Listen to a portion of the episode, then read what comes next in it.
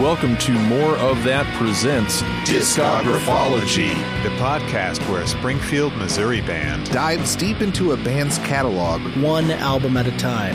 I am Matt. I play guitar. I'm Josh on bass. I'm Logan on guitar.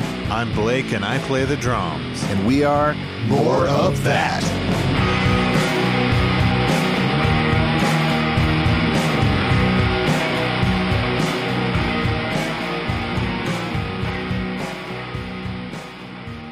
Hello and welcome to this week's Discographology pregame, the show where we do our best not to fumble it when it comes down to the wire. We are More of That. I am Josh, and with me is Matt here.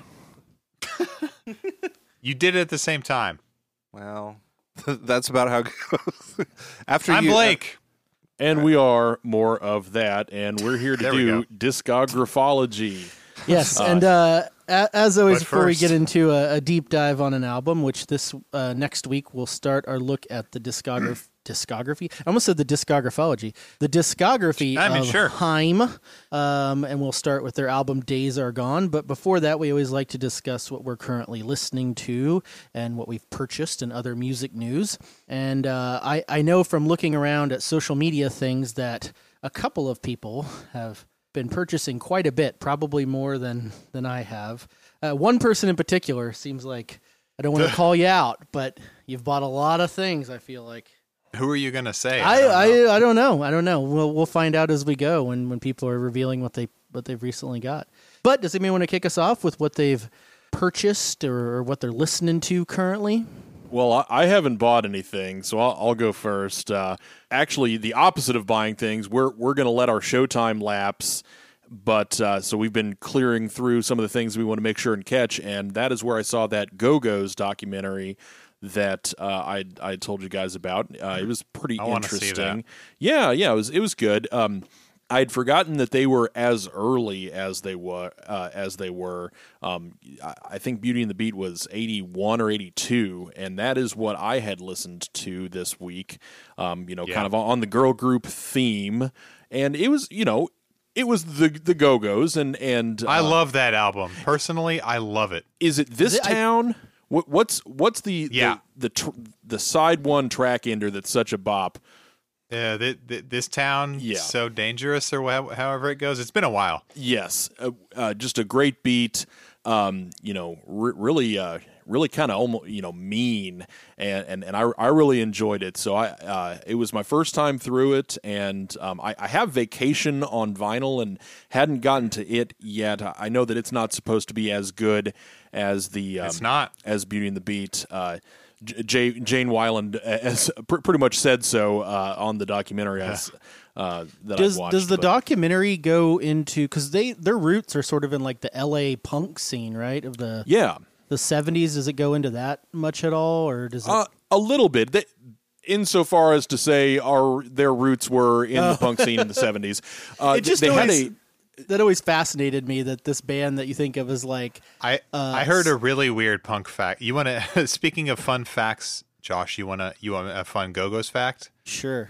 I heard that Belinda Carlisle used to drum for the Germs. Is that made up? I've heard that as well, actually. I don't think that's made up. If you've listened to the Germs... I think I've shit on the Germs on this podcast before, but if you listen to the Germs, it makes sense that they would have someone who possibly doesn't know how to play drums. Drum for them. They're not. It's not a very sophisticated sound that requires much. No.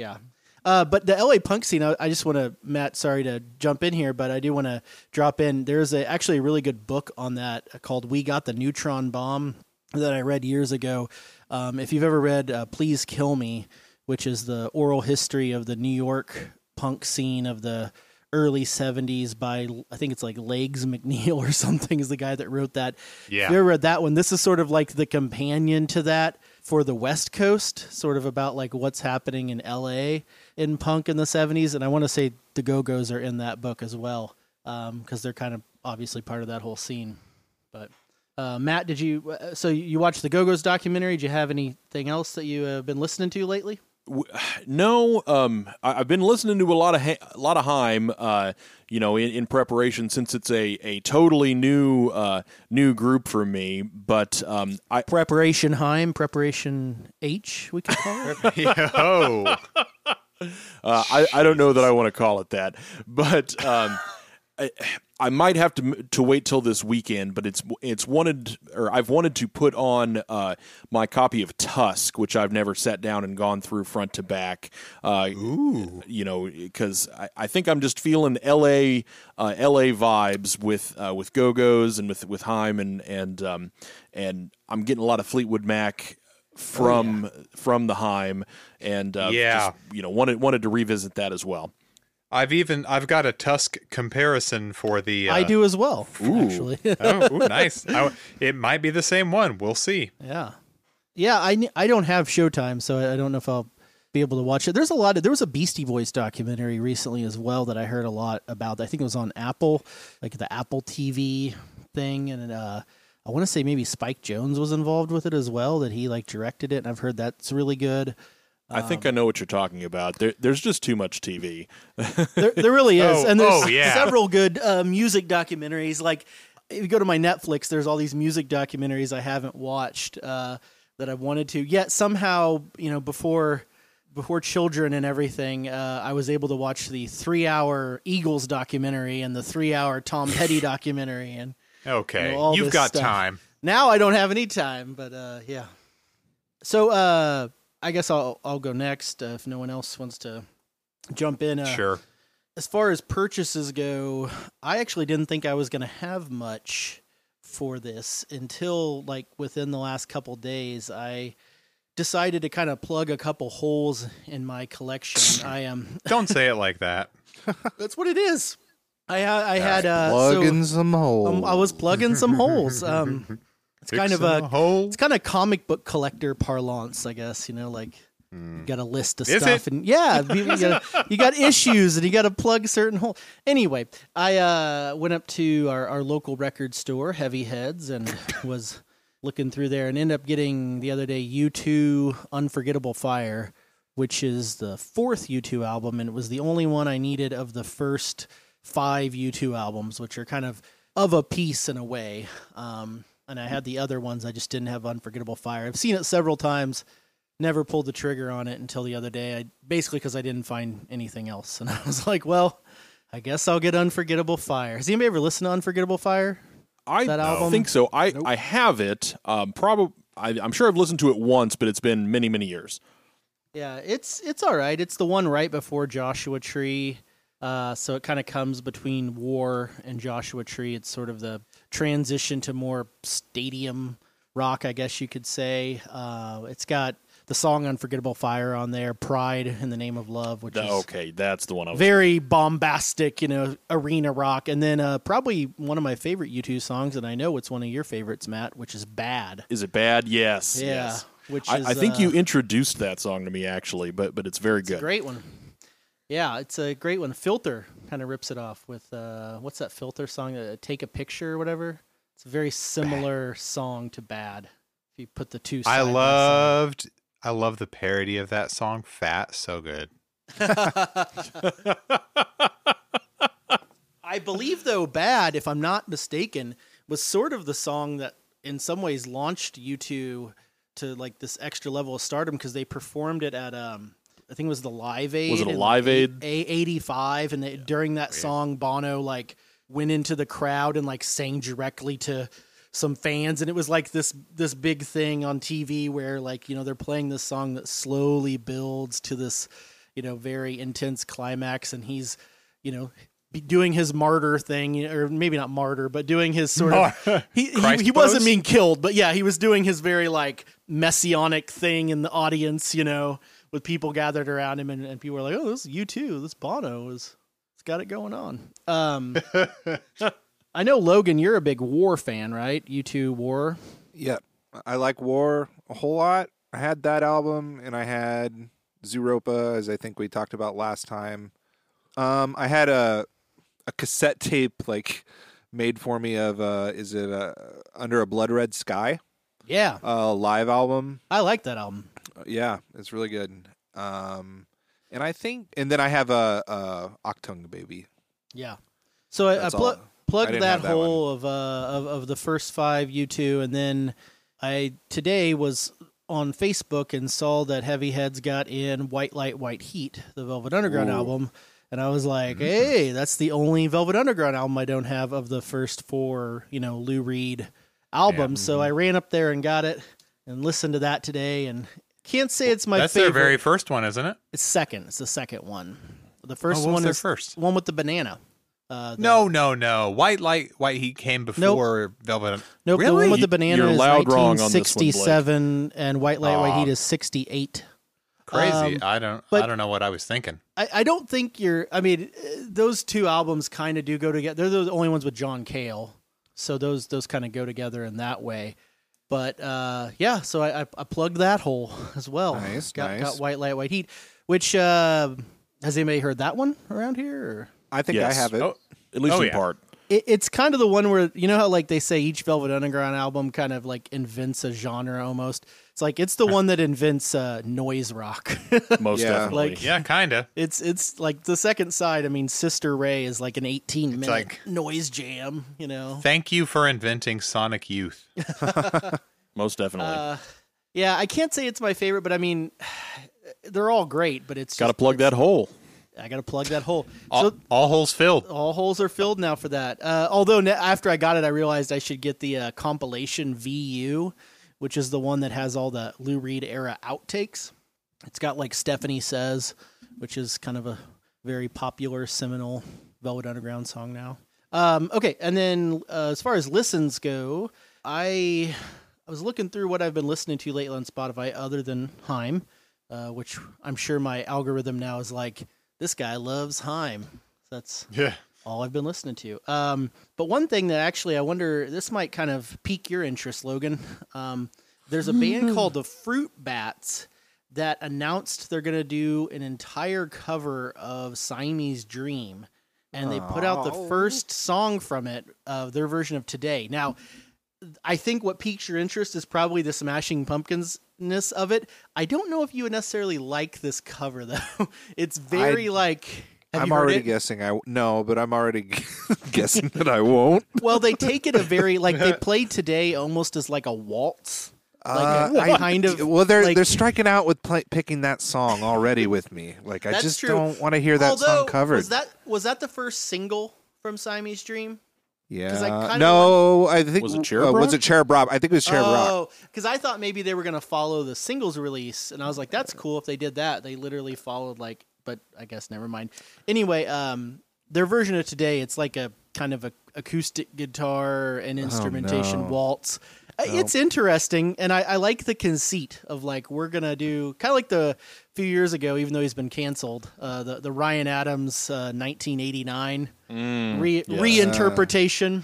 Yes. Yeah, Blake probably has some thoughts on that. But. I had some thoughts, and now I have some different thoughts. So I just don't, I don't know. Yeah. I think I saw something, scrolled past something like that, and I was just like, ugh.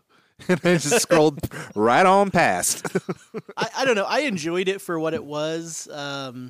Obviously, I prefer the original. But I was going to say the other thing than that, the other song I wanted to kind of note was there's a YouTube channel I really like. I know I've made Matt watch this guy before, Josh Turner, who's like this really talented multi-instrumentalist guitar player. But he... every once in a while, he'll post like a cover of something that leads me to discovering some artist or song I've never heard. And recently he posted a cover of this band from the 60s called The Millennium. And they're like this kind of psych pop act. They almost sound like Big Star, but like in 1968. And I've been listening to their song a lot that he covered, It's You. So if you're into like what Big Star would sound like in 1968, go look up The Millennium. It's You. And then other than that, I've been working on that Halloween mix. Working on that spooky tape. CD, not tape. What if it was a tape, though? That'd be cool. Yeah. Of which I am sure, Blake, you and I will cross over on one song. We'll have about four songs that are the same. Yeah, there's one I'm positive about, but Anyway, that's what I've been listening to, and I've purchased. I don't know who wants to go next between Logan and Blake, but Logan, go ahead. I picked up a couple things at Record Store Day. I wasn't even going to go. I wasn't even thinking about it, and my buddy Joe kind of contacted me, and I was like, all right, I'll go. But once I found out what was coming out, I was mainly excited by the Cure's reissue of 2000's Bloodflowers, and I found this one at Heavy Heads Records, actually. So while I say excited, I was probably more irritated that it was on another one of those damn picture discs. And yeah. I don't mean to be snobby or anything. It's just I'd rather have black, on 180 gram vinyl. Heck, I'd even take color, but picture discs are at least do a blood splatter. Yeah, I would. That's totally acceptable. I would totally get that. But they're just notoriously noisy. And anyway, if the Cure were to reissue Wish on a, finally reissue that album and they put it out on a picture disc, I think I might just flip. I'll just be no. No. What do you think the motivation is there? Do they think they'll sell a few more units if they do picture disc? Or I don't know. Maybe they're just kind of on a kick and just like them, or I don't know what the motivation is. But they also they came out with the 17 Seconds album. Yeah, I saw that too. It's also Cure, a picture disc, right? Yeah, and I just passed it up. I was just like, I don't think so. I'll pick it up at some point. I was surprised. Yeah, but I already have a copy, an earlier copy, so I was kind of happy with that. I'll get it sometime, but I listened to it. It honestly, in the quiet parts, it's pretty loud, if that makes sense. But it sounded really good once you kind of crank it up. But I got that. I enjoyed listening to it while it was raining outside. It was really rainy, so that added to the whole Bloodflowers mood. Ooh. That was also I remember being present for that Cure release. That was one of the first times I'm old enough and ready to get a Cure album, and it came out the day after Valentine's Day or something like that. But anyway, did you like the self-titled one that came out after that? Because I remember when that one came out. I remember buying that, and I went to the Curiosa Festival that year that they released that album. I liked it, I think, at first, and then I went through a period of time where I was like, wow, this album sounds really, I don't know, weird to me. Ross Robinson produced it, which I thought was a weird choice in a way, but I don't know. I'm kind of coming back around to kind of liking some of it. I think there's some good stuff on there. I picked up the little Jimmy Urine from Mindless Self-Indulgence and Serj Tankian collab album, Fucktronic. I found this one. A match made in heaven. Yeah, I found it at Stick It, and I had no idea what it was going to sound like, but I'm a fan of both of them, and in my head, I kind of thought it was going to be these are two crazy vocalists, and they're going to go head-to-head and getting real weird, and, and I'm like, it's definitely not that. So it's more they collaborated on some mostly electronic music, but it's set to an acted and voiced script following this bank heist of a British gangster. And it was definitely strange. I feel I need to see an accompanying movie or something, but there's no actual film that goes with it. And there's only 2,500 copies, and it's made just this soundtrack that exists for a movie that doesn't. So that's when you say weird. Jimmy Urine, by the way, I've never listened to Mindless Self-Indulgence, and I know this isn't the same person, but I can't help but think of Jimmy Pop. And so my initial thought when you texted that was that it was a Jimmy Pop Serj Tankian collaboration. From Bloodhound Gang? From Bloodhound Gang. And I was like, what is this like? You know? that would be a weird, matchup too. I don't know. But then I also picked up the Billie Eilish live at Third Man Records, just kind of on Blake's recommendation, and I highly recommend it as well. It's a great performance. The crowd gets kind of loud and annoying at times, but in a weird way, it kind of gives an energy to it that I think is cool. But I was really impressed. It's just stripped down. I guess this is the only Billie Eilish album I own. So it was just the first of many stripped down with guitar, acoustic guitar, and I actually thought it was really good. I was blown away. Other than that, there's two new Smashing Pumpkins singles out. That's right. called Sire and The Color of Love. I'm digging them more than the first volume of the Shiny and Oh So Bright album that they're doing. It's more New Order-ish, kind of a new wave sounding, more electronic. Not a whole lot of guitars, but I'm like, yeah, sure. That's still a gear that they have, and yeah, they've done it. They've done similar things. And Billie's released the Future Embrace, which was really kind of electronic, kind of leaning album, and so it's not totally out of character, but it's also kind of fresh and new, and something that I'm just like, yeah, I don't mind this. And but the lineup is still James Iha and Jimmy Chamberlain. They're still Jimmy, it's the same lineup, right? And Jeff Schroeder and I guess Jack Bates. Okay. Speaking of New Order, his son. What's his first name? Jack his dad. Bates. His dad's the Peter Hook. Oh, Peter Hook is his dad. Oh, okay, the bass player for New Order, yeah. Right? And Joy Division as well. Yeah, so he plays bass for the Pumpkins. Oh, I didn't know that. Oh. And then there's a new Deftones single out called Ohms. Ooh. I have been meaning to get around to that. I suggest you do. It's pretty rad. I'm a little bit more excited, I think, about that song than the Pumpkin songs. But I'm all open. Ears are open for new stuff always, so. Go for it. Yeah, actually, that was I was going to say. The part of the reason I didn't think I would have anything for purchases is because I kind of have. There's several things coming out this month, including that new Deftones that I plan on getting, and so just kind of waiting until the near the end of the month to really get a bunch of stuff. Yeah. That new Deftones is pretty good. Do you like it better than because the last album, Gore, the lead single was Prayers Triangles, Do you think this song, how does it stack up against that song from Gore or kind of the other lead singles they've put out for their recent albums? I like it better than Prayers and Triangles. I really did like that song, though. I don't think it's a bad song, but I was more excited by this. It was just there's more, prominent guitar work from Stephen Carpenter, and I think that's cool to hear. And I don't know how many strings he's playing on now, but it looked like it was a fucking 8 or 9 string guitar or something like that. He's got a harp, and it's just electrified harp, and it sounds huge. Just I was blown away. So I was excited about this, the guitar and just the kind of return to that form. And it's produced by Terry Date, who. Did a lot of the early Deftones stuff, like the first album through White Pony, even?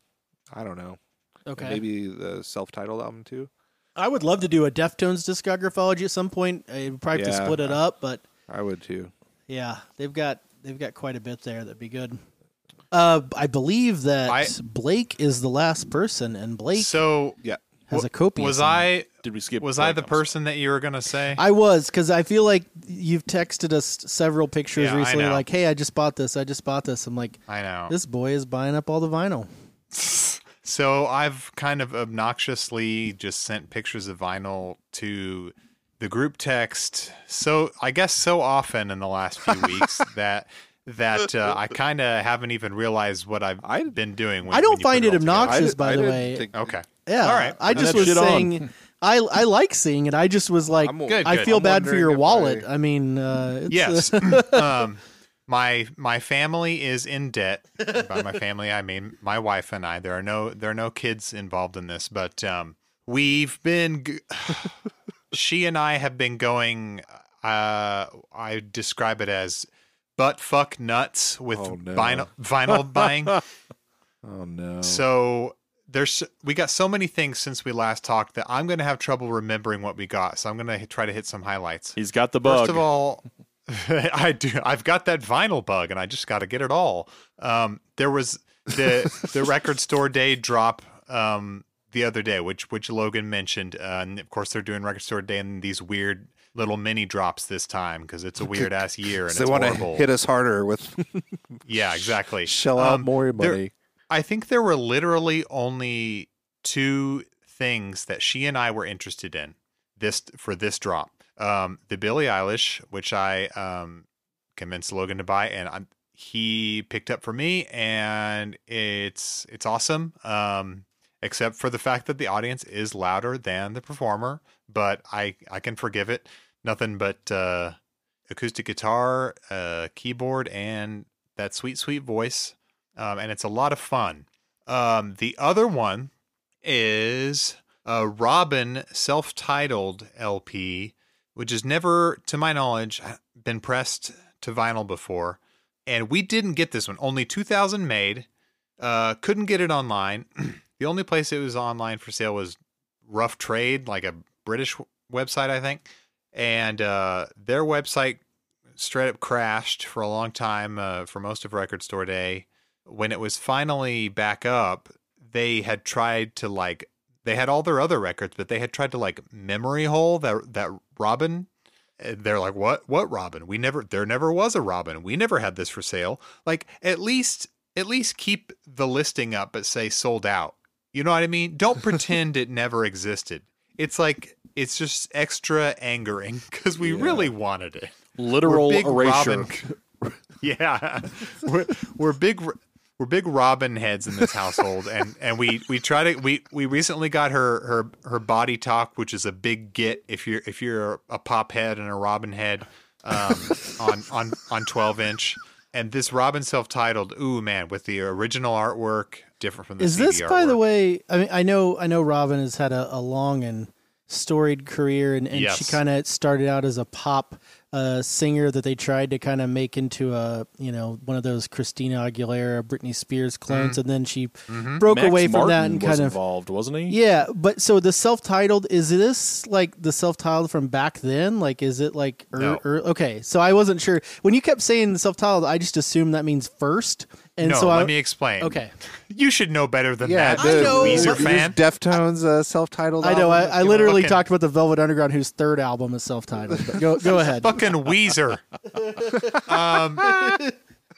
So her first record, which is the Manufactured Pop, was hilariously called "Robin Is Here," and that's some 2001 shit, right? Robin there. Is here. It was the 90s, and it was not even 2001.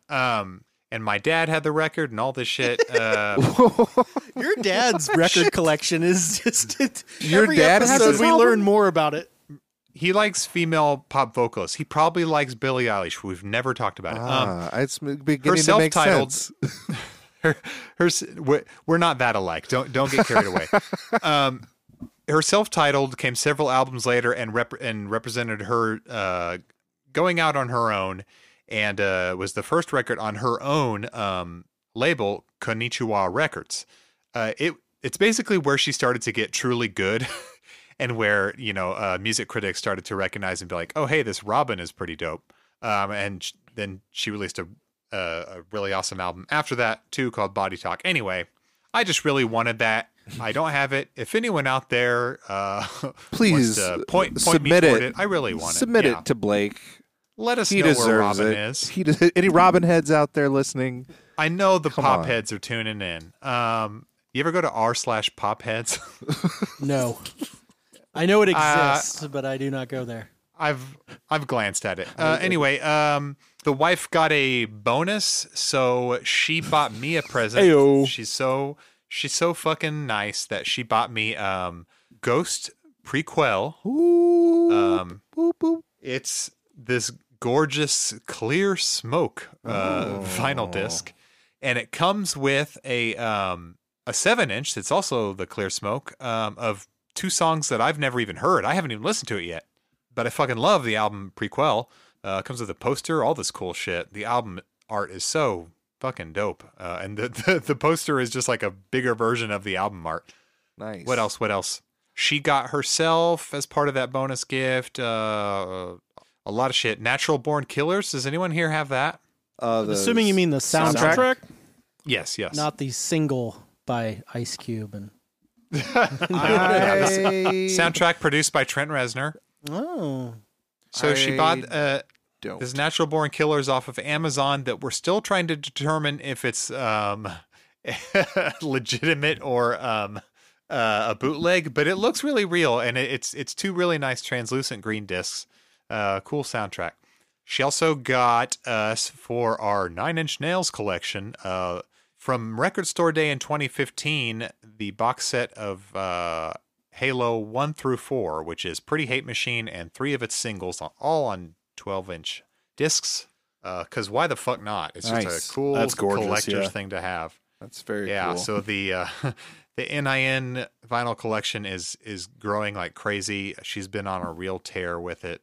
On Record Store Day, we weren't going to go out at all, but we ended up going to the store. We looked at Stick It In Your Ear. Logan had already picked me up the Billy, so there was really nothing else there that I wanted for Record Store Day, but we just started driving around to record stores, which is something we haven't done in a very, very long time. I'm talking pre-corona days. And thrift shops. Yeah, this was also my first venture out to the record store. And, and thrift shops because I texted up Josh because he's a regular Macklemore as far as thrift shops go, and he knows where all the best. I gave you a pretty good breakdown, I feel like, of each one. Like, you really did. I didn't. He gave me like this like bulleted numbered list of the top 10. And I'm like, bro, I just need like the top 3. Don't even give me like the shittiest ones. But it was a pretty fun read. Anyway, I finally went to City Music for the first time. My favorite part about City Music was the back room, someday when we're able to play again, I would like to play there because it looks like a mid-century living room. Yes, on board. I've been in there and I've seen that. That is very, it's got a good vibe going on for sure. Yeah, it's a really cool vibe. It looks like you're playing in Mr. Rogers' living room, and he said he wants to get touring bands to come through, and he said he's interested in local bands too. The selection there, I mean, they didn't have RSD stuff. He said he tried and couldn't, but I got some old ass, cheap ass, beat up records. I got some Harry Nilsson. Ooh, which Harry Nilsson did you get? Nilsson Schmilsson. That is the best Nilsson album. Is it? Okay, yes, good. It is. Because I've only heard some of the songs on it. It's the best one. My parents have that, dope. I think, on vinyl. Everybody's parents have Harry Nilsson. That is a terrific album. I'm ride or die. Is he dressed up as Dracula? No, that is Son of Schmilsson. He's like in a he's like in a robe. He's in a robe. He kind of looks... He kind of looks to me like a friend of ours, Bo, with a beard on that album cover to me. But it's the one with coconut on it. Yep. I put it in a giant stack of records that I gave to Logan to clean with his record cleaning materials. He's got a record cleaning business. It's called Deeper Grooves Record Lab. Oh, thank you. You should check it out. Anyway, I think I gave like everything that I bought at City Music to Logan to clean because they were fucking filthy. I found The Itch there, which is the local punk band. I have that I had. That's cool. The Courage to Be Hated. Yes. So it's a 12-inch put out by We Rock. Mm-hmm. And even though it needed a good cleaning, I put it on and it sounded surprisingly badass. For a locally made in Carthage, Missouri, for some local punk vinyl, it smacked. I got Heart Dreamboat Annie. There's like 10 other records I've gotten recently, but I don't want to go another hour. Hey, that Nilsson. If I can talk quickly about that Nilsson a little longer. Yeah. I know him. Yeah. Have you watched the show on Netflix, like Russian Doll? Like, you know what I'm talking about? Or, I watched the first few episodes. The theme song for that is on that Nilsson album as well. And I guess Gotta Get Up is what it's called. I guess that it became so popular because of that show. If you go to Spotify now and listen to Nilsson Schmilsson, it literally says Gotta Get Up - the song from Netflix's Russian Doll. Like, they went in and renamed it. I'm like, come on, guys. God. Then it just like has the art. That album also, you should listen to the song on the second side called Jump Into the Fire, because that song fucking rules. I'll get to it whenever Logan gives me some records back. No rush. Oh, I'm going to be working on it this weekend. You're good. The thing about Harry Nilsson, you know what's fucking crazy is that he did a, you know how we were talking about cover albums earlier? Yeah. He did a cover album of Randy Newman. Yeah. I think before Randy Newman was all that popular. Right. Nielsen sings Newman. Yeah. That fucking crazy. I don't think you want to know a crazier fact about Harry Nielsen. Sorry. We're going off a Harry Nielsen phase, or tangent, but this is, you know who is the world's leading expert on Harry Nielsen? And this is, and I say this because he's self-professed title, but also all the reissues of Nielsen stuff. He writes the liner notes. He's in documentaries talking about Nielsen. It is the actor. It's Curtis Armstrong. That is the actor that played Booger in Revenge of the Nerds. Oh, Booger. Oh, my God. Booger from Revenge of the Nerds is the world's leading Nielsen expert. No joke. Fuck? He writes all the liner notes. He does all the, like, commentary reissue shit. It's crazy. It's so weird. Huh. I would love to be the world's leading expert on literally anything. Just one thing. Right? I think it's like a self-professed thing, but yeah, they always, anytime they're like, hey, we need to do something on Harry Nielsen, get Booger in here. He can give us the rundown. Anyway, so anything else that anybody's picked up, or what have you been listening to, Blake? That's what you've been. I guess that's what you've been listening to. What I've been listening to, a lot of the shit that I just bought is just lots of vinyl. Honestly, like there's nothing on my Apple Music to speak of in recent weeks. Yeah, I think as far as band news, we haven't really. Nothing has really happened since the last episode.